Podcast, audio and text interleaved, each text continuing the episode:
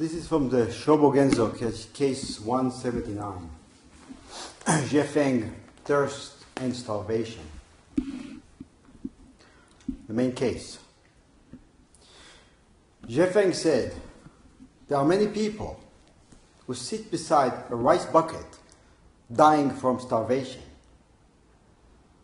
There are also many who sit beside a great body of water dying of thirst. Zhuangzi, Xuansha sorry, said, There are many who sink their heads inside a rice bucket and still starve to death. There are also many who stick their heads into water and yet die of thirst. Yunmen said, Throughout the entire body is rice. Throughout the entire body is water. Commentary. If you can see it clearly, then you know how to use it on the road freely. Like a, like a bird in flight or a fish in the water. However, if you have not yet seen it, the road prevails, and you're like a bird in a cage or a fish in a bucket. At times, a single phrase is like a lion stalking its prey. At another time, it's like a surfer riding the waves. And sometimes a single phrase is like a diamond sword that cuts off the tongues of everyone on earth. When adepts meet, they can see what is appropriate, are able to distinguish right from wrong, and together witness each other's clarity. The capping verse. Born in the same way, they know the household's pantry well. Dying in different ways, each travels in a separate direction. Where will you find them? Look, look. So, last week, I talked about resiliency as a trait that can help us stay on track when we're experiencing challenges or challenging times that potentially can threaten or diminish our resolve and rob us of practice. Right? It is a quality that certainly keeps the practice alive and also develops and sharpens the practice itself. So, this is one of the many ways the practice sustains itself, as long as there is some level of underlying understanding of what it is that we are practicing or how to practice. Actually, I thought about this uh, in relation to discipline and uh, what is discipline? What is a disciple without discipline? You know, we consider ourselves students of the way, disciples of the way. But a disciple without discipline is not a disciple. It's the same origins, the same word. The way a disciple brings about the practice is through discipline, which means facing challenges. Actually, it means expecting challenges, hardships, pain. Using that, as, as Suzuki says, using that as weeds of the mind, you, you pull out the weeds and you bury them next to the plant so they nourish the plant.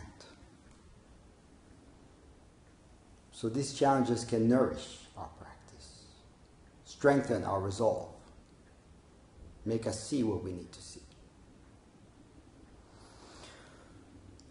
So if we look at resiliency and determination as necessary qualities for maintaining the longevity of spiritual practice, we need to examine what lies at the basis of these qualities and what fuels them. What brings about such qualities? One of the studies I quoted from last week looked at the relationship between the development of resiliency and maintaining a positive outlook, which I see as a kind of rubber band that keeps pulling us back towards that which is wholesome, even when we are exposed to harsh weather and dark circumstances. It's like having a built in homing device that relentlessly keep transmitting. But the location from which the transmission comes from is unknown to us. And so home itself is also unknown to us.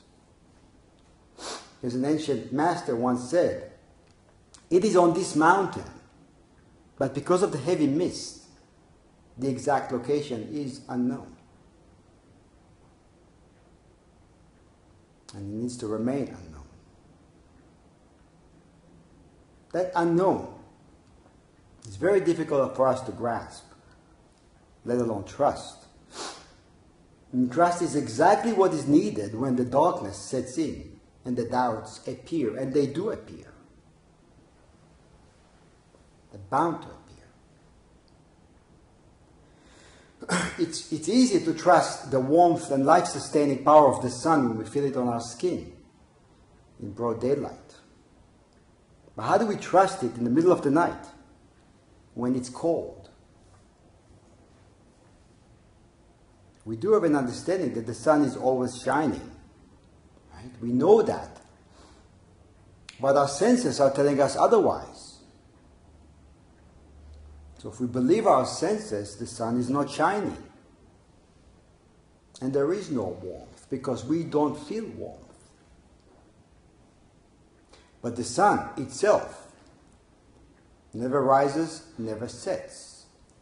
It shines relentlessly all the time. It's the same with the light of the Dharma. It is the light of the Dharma. It doesn't know how to stop. He doesn't know how to begin.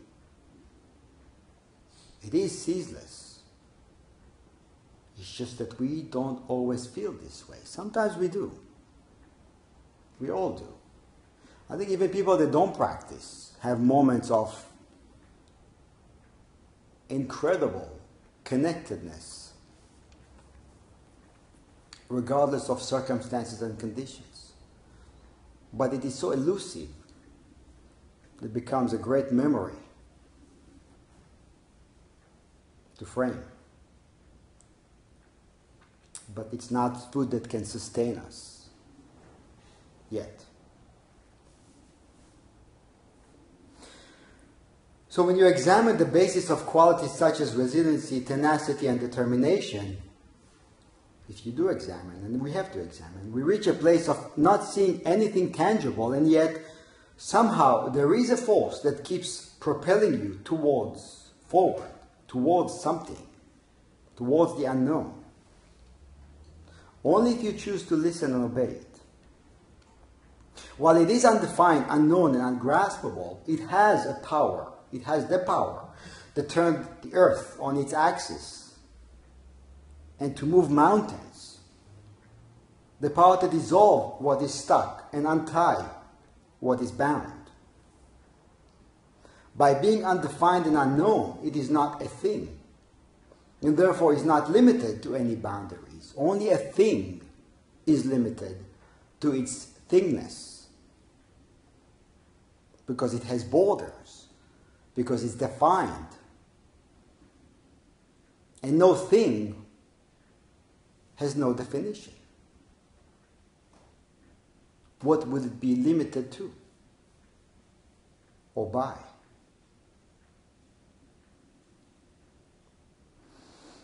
So, how do we know it's there? How do we learn to trust it in the midst of experiencing doubts? I think we know what it is to not trust the unknown. We know what it is to turn towards that which is known and to put our trust in that which we can see, hear, smell, touch, and most importantly, think about. This means we, we will have to trust the senses to be correct, right? So the senses, for us, are the correct parameters by which to examine because that's what we believe. We believe what we smell to be true. We believe what we hear to be the way reality appears. We believe what we think to be the way we understand reality or make sense of it. But what else would we believe? All that is tangible, all that is felt, experienced, which makes sense that we would hold on to it.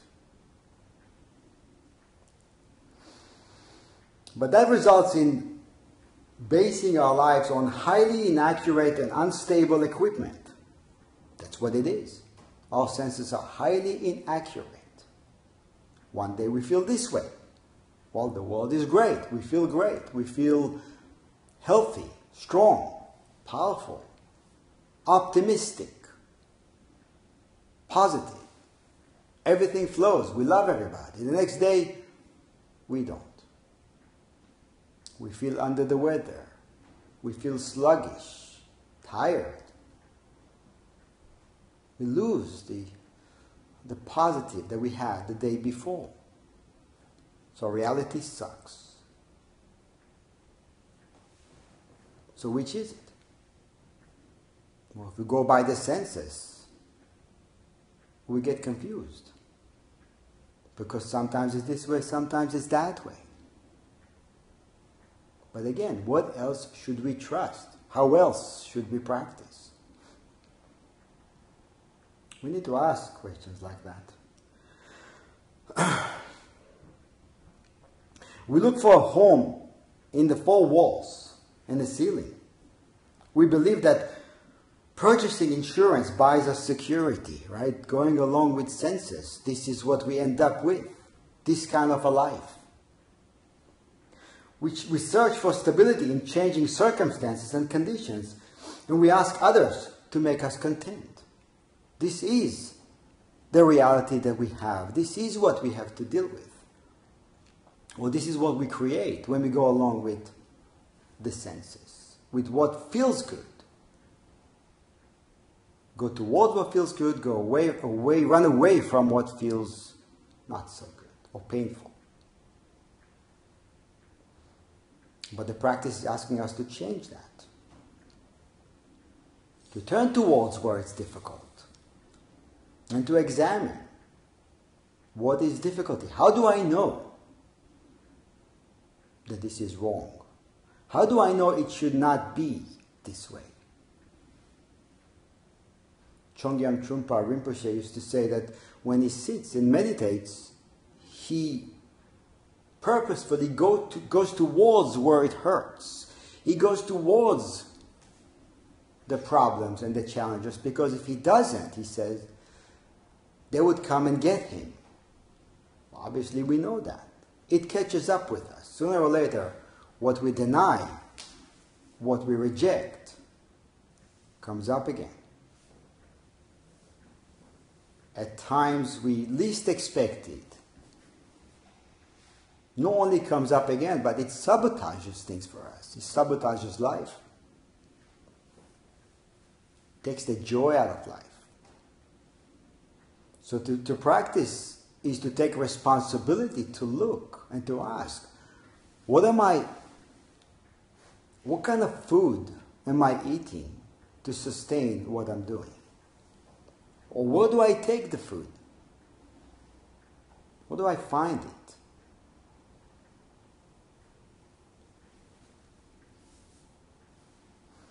And all that, I think that the question itself, all the questions we have, come down to a deep yearning to be at home.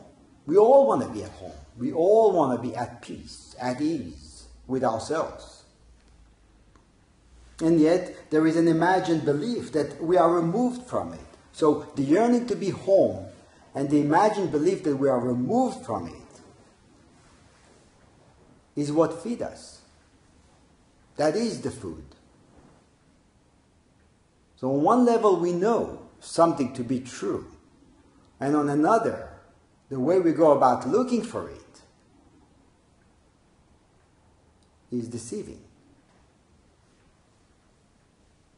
So we have to trust what we know before we take a step. before we go with the automatic, with the assumption, this is where my food is. That's what I need for stability, for security, for happiness, for contentment, for peace, to be at home. That's the way home. With that, it is not surprising that we witness so much discontent and unhappiness in our culture, in our hearts. One study about discontentment, it says, compared with Americans in 1957, today we own twice as many cars per person, eat out twice as often, and enjoy endless other commodities that weren't around then. But are we any happier? Certainly, happiness is difficult to pin down, let alone measure. But a recent literature review suggests that we're no more contented than we were then. In fact, maybe even less. Which is very interesting because we think that we can buy our way into or towards or buy home, buy contentment So all we're concerned with, well, how can I make enough money to buy it? Because I'm told that I have to purchase it. But the result is opposite. We become less content. We become less connected, more scattered, removed from home. This study said, compared with their grandparents, today's young adults have grown up with much more affluence, slightly less happiness, and much greater risk of depression and assorted social pathology. Our becoming much better off over the last four decades has not been accompanied by one iota of increased subjective well being. That's quoting from the research from the study. So something has grown, something is growing, but it's not helping us. In fact, it's making it worse, more difficult.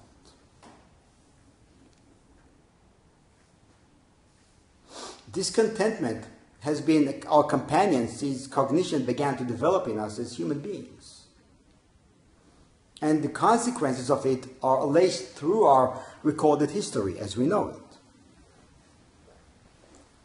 But the industrial world and all the so called advancements it is providing us has accelerated the progress of this malady rather than remedied it, made it worse. From early childhood, we are trained to think and act as obedient consumers. And we are encouraged to believe that contentment is attached to external conditions. Even spirituality has become a commodity these days.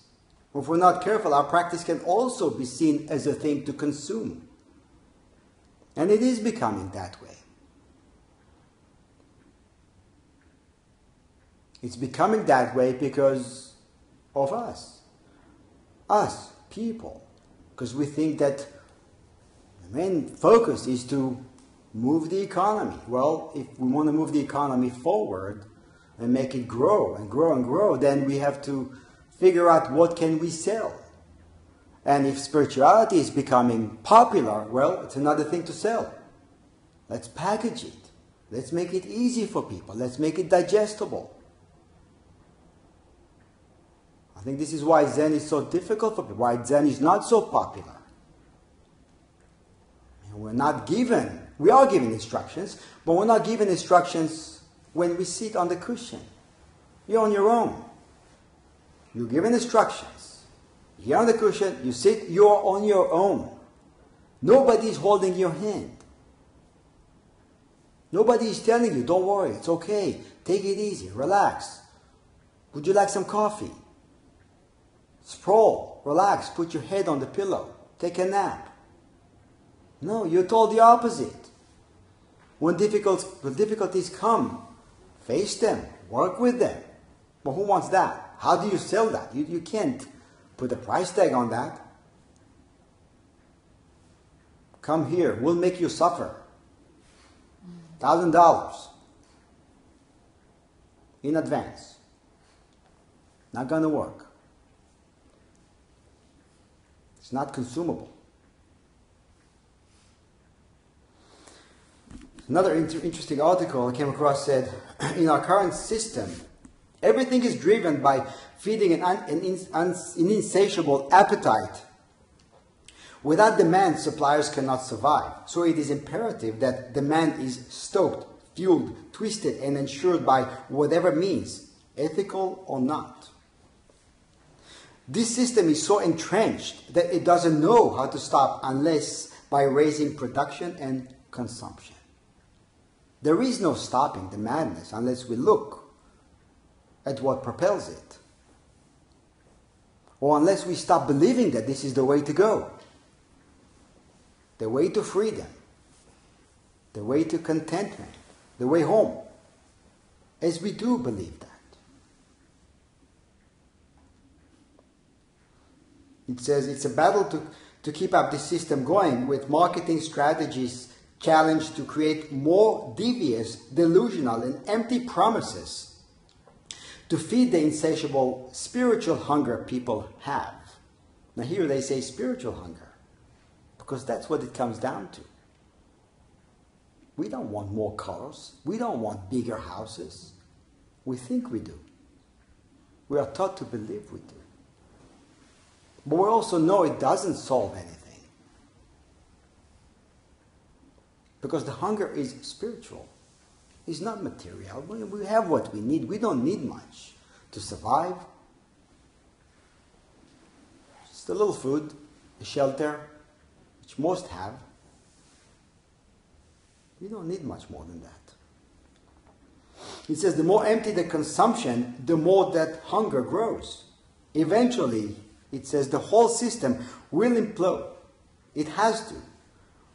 When the economic tsunami hits, what will you do? That's still quoting from the article. When the economic tsunami hit, what will you do? Well, it's hitting now. Every day it's hitting. We know that. When there's nothing to grasp, nothing to hold on to, what do you stand on? What do you sit on? What is your food? If you're dependent on this kind of food, there is a problem. First, because it doesn't do what it's promising to do. Second, because it's depleting. Either way, there is an issue to look at. Either way, we have to be serious about looking at it. We can't ignore it. John Steinbeck, uh, an American writer, described this malady very well. He says, he said, where does this content start? You are warm enough, but yet you shiver. You are fed, yet you experience hunger. You have been loved, but yet you, you are yearning, your yearning wanders in new fields. And to prod all this, there's time, the bastard time. Ticking, moment by moment. I can accumulate more before it runs out. I have no time.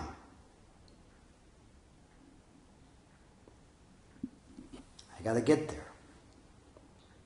Why is this hunger so strong in us? What is it that's missing in your life? In your life. It has to come down to your life. What are you lacking? What will make you feel complete? What will make you feel more you? What do you really want?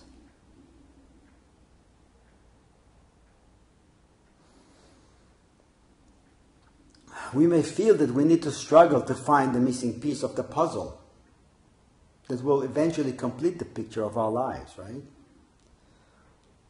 But essentially, that picture can never be broken to pieces. Because what seems to be a piece is also inherently complete in and of itself. The totality is equally reflected in every particle. regardless of its size, shape, color, or the value we place on it, which is probably more important because we do place value on commodities. So we quantify, we quantify ourselves, we quantify everything we come across, but mostly ourselves. Fundamentally, there, there are no issues, and everything is exactly the way it needs to be. But according to the self that judges and quantifies, life is sometimes accepted and sometimes rejected. And the complications begin with wanting to make the ineffable effable, in wanting to grasp the ungraspable, in wanting to make a thing out of a no thing. And all the while, while we are trying to satisfy the hunger and quench the thirst, we are sitting next to an endless amount of rice and water, as Xuefeng is saying in this koan. Or maybe more accurately, as Yunmen is saying. Throughout the body, there's the food. The body sustains itself very well. It knows, we know. Or like the ancient wisdom of acupuncture it knows, acupuncture knows, that the body has what it takes to heal itself. So the work is not about trying to figure out where to get the food from. The work is to try to figure out how to get the stuck unstuck. But first we have to see where is it stuck.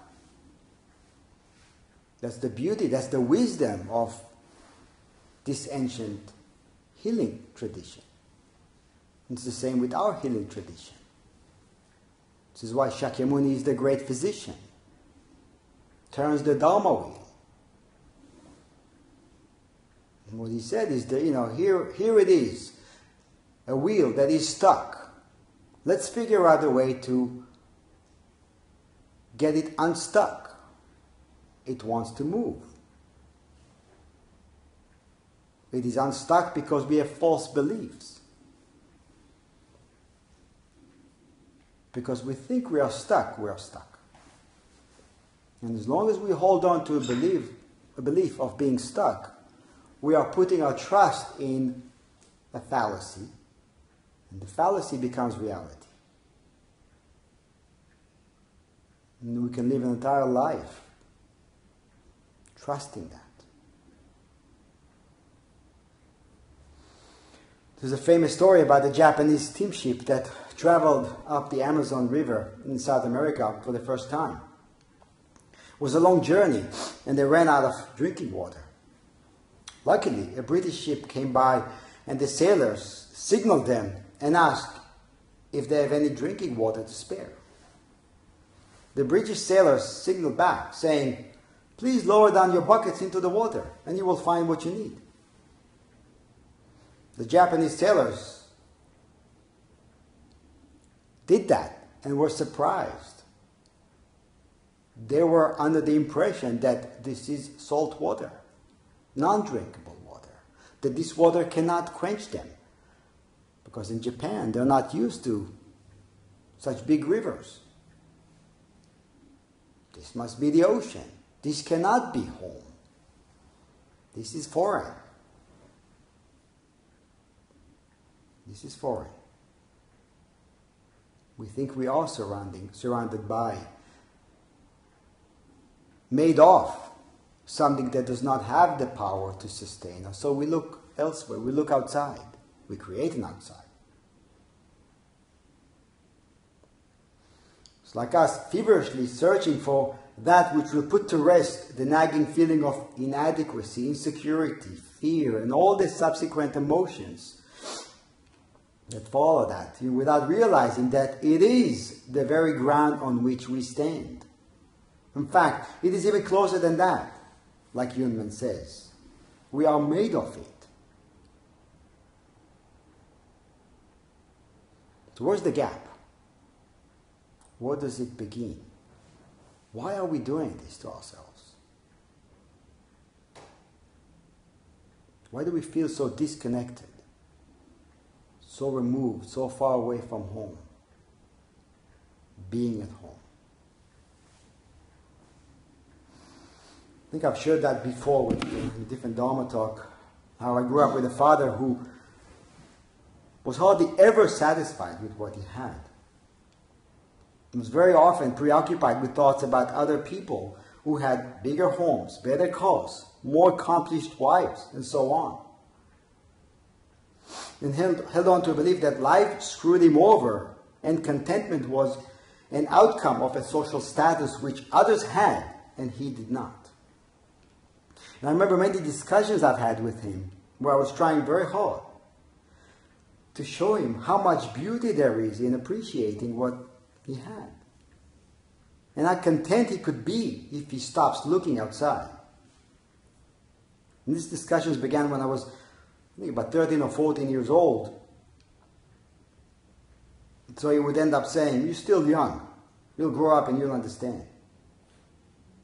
Now, this is many years later, and I still feel this way. So, either I didn't grow up, or I grew up without an understanding based on his words. Maybe you can decide that. But the sad part about this is that he did have some measure of realization, but it was too late. He was on his deathbed. He died of lung cancer after smoking for many years, and he did realize, and he said, everything I always wanted was always there, but I couldn't see it. Too little, too late, too bad. And that's what happens. Spend an entire life living this way, only to realize, last breath, I just pissed it all away, screwed it all up.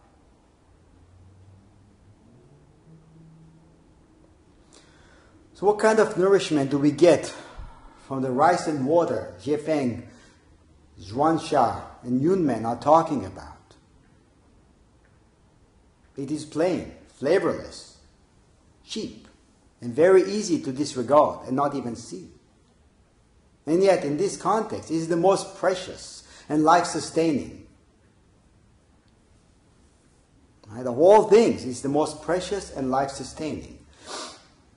The colors, flavors, and sights can be very easily distracting us from the subtle intimacy of the myriad things. But when we stop being so mesmerized and intoxicated by the sights and sounds, get quiet for a little while, become still. We can be less distracted and be reminded of who we really are simply by picking up a grain of rice or observing a mote of dust. Just think about it. Yesterday we went to a, a sesshin and uh, we ate jihatsu style meals and you know, some of you know that that you you, eat, you have chopsticks and you, you get some rice and things and you eat it only with chopsticks. So there's always those last few grains of rice that you're trying to pick up with chopsticks. Well, you know that if you don't pick it up and eat it, you're going to end up drinking it because that's what's next, right? There's no waste because the, the hot tea is going to be poured into that and mix it up and swallow it. So the, the, first choice is to try and pick it up and eat it, chew it. And, uh, and the rice was somewhat hard, not fully cooked. So then I was eating it and then thinking, well, here I am eating it, and then experiencing a thought that's saying, somebody doesn't know how to cook. There was this thought. And yet I was trying very hard to pick that to pick up that last piece of last grain of rice, and, uh, and I was laughing at it. Well, not out loud, but I was laughing at it because it's still there. There is a thought that's saying they should learn how to cook better. But there is also a simple grain of rice that doesn't know better or worse, that is there just because it's there. Being soft, being hard, it doesn't care about whether or not I find it chewable, digestible, agreeable. It's just there. I pick it up, I don't pick it up. I drink it, I chew it. It is still teaching. It is always teaching. But it has no value for us, and that's the problem. It has no value. Nietzsche said, For happiness, how little suffices for happiness. The least thing, precisely, the gentlest thing, the slightest thing. A lizard's rustling, a breath, a whisk, an eye glance. Little makes up the best happiness. Be still. Be still. Stop. Stop the madness. Take a look. Take a listen. Sit down for a little while. Sit down for a little while. This is what makes our practice so powerful. Something so simple as sitting, getting quiet, not moving, being. With what? Being with what? With something, with nothing? We have to examine that. What am I with when I sit? Who am I with? Or who is with what? I don't know. I can't answer this questions. Not in the way that you would expect it to be answered. I don't need to answer these questions. You do. Each and every one of you need to answer these questions in the practice, through the practice, with the feelings of wanting to be elsewhere while you are here, wanting to get up and go because the pain becomes intolerable, and it does. It did for all of us, even years of practice.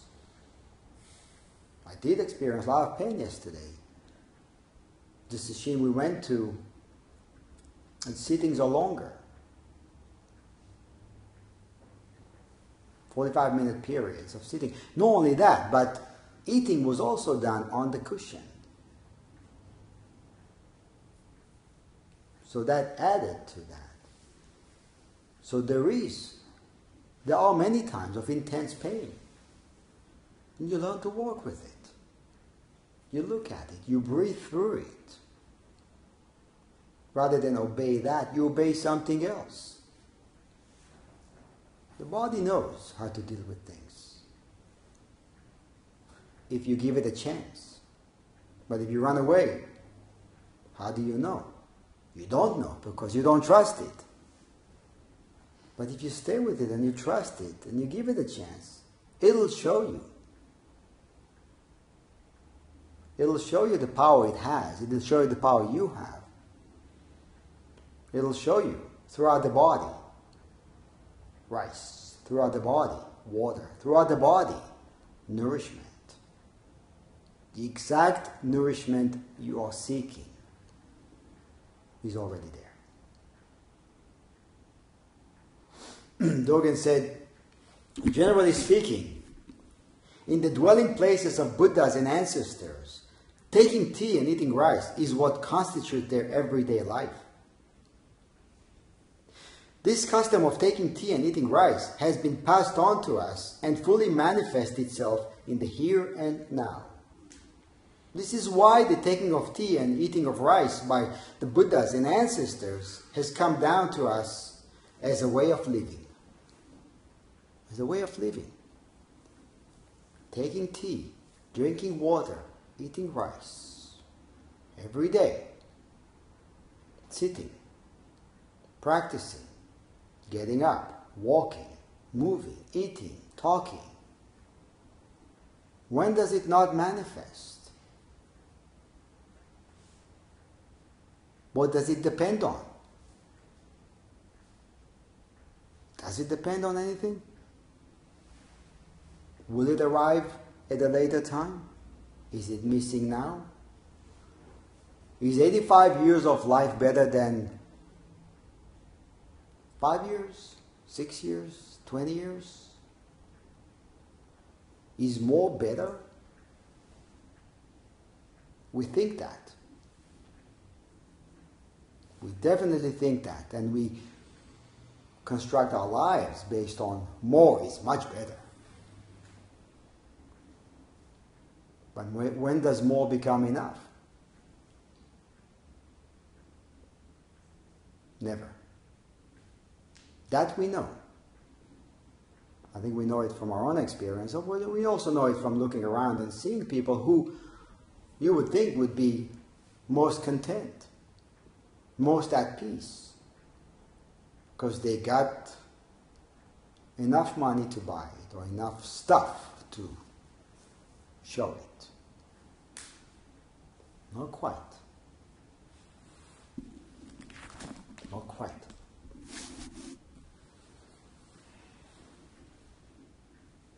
Actually, Jesus said it as well as any other great teacher. He said, To those who have, more shall be given. And from those who have not, even what they have will be taken away from them.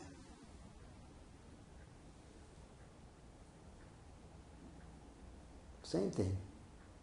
Different words, different times. Same message, same teaching. Like to end, to end with uh, one of my favorite poems by Rumi. He said, Keep walking, though there's no place to get to. Don't try to see through the distances. That's not for human beings. Move within, but don't move the way fear makes you move. It's the best line of this. Don't move the way fear makes you move. Isn't that what we do? Fear moves us. But where do we go when we are moved by fear? Away, away from what? And he says, Today, like every other day, we wake up empty and frightened. Don't open the door to the study and begin reading. Take down a musical instrument. Let the beauty we love be what we do. There are hundreds of ways to kneel and kiss the ground. There are innumerable ways to appreciate justice,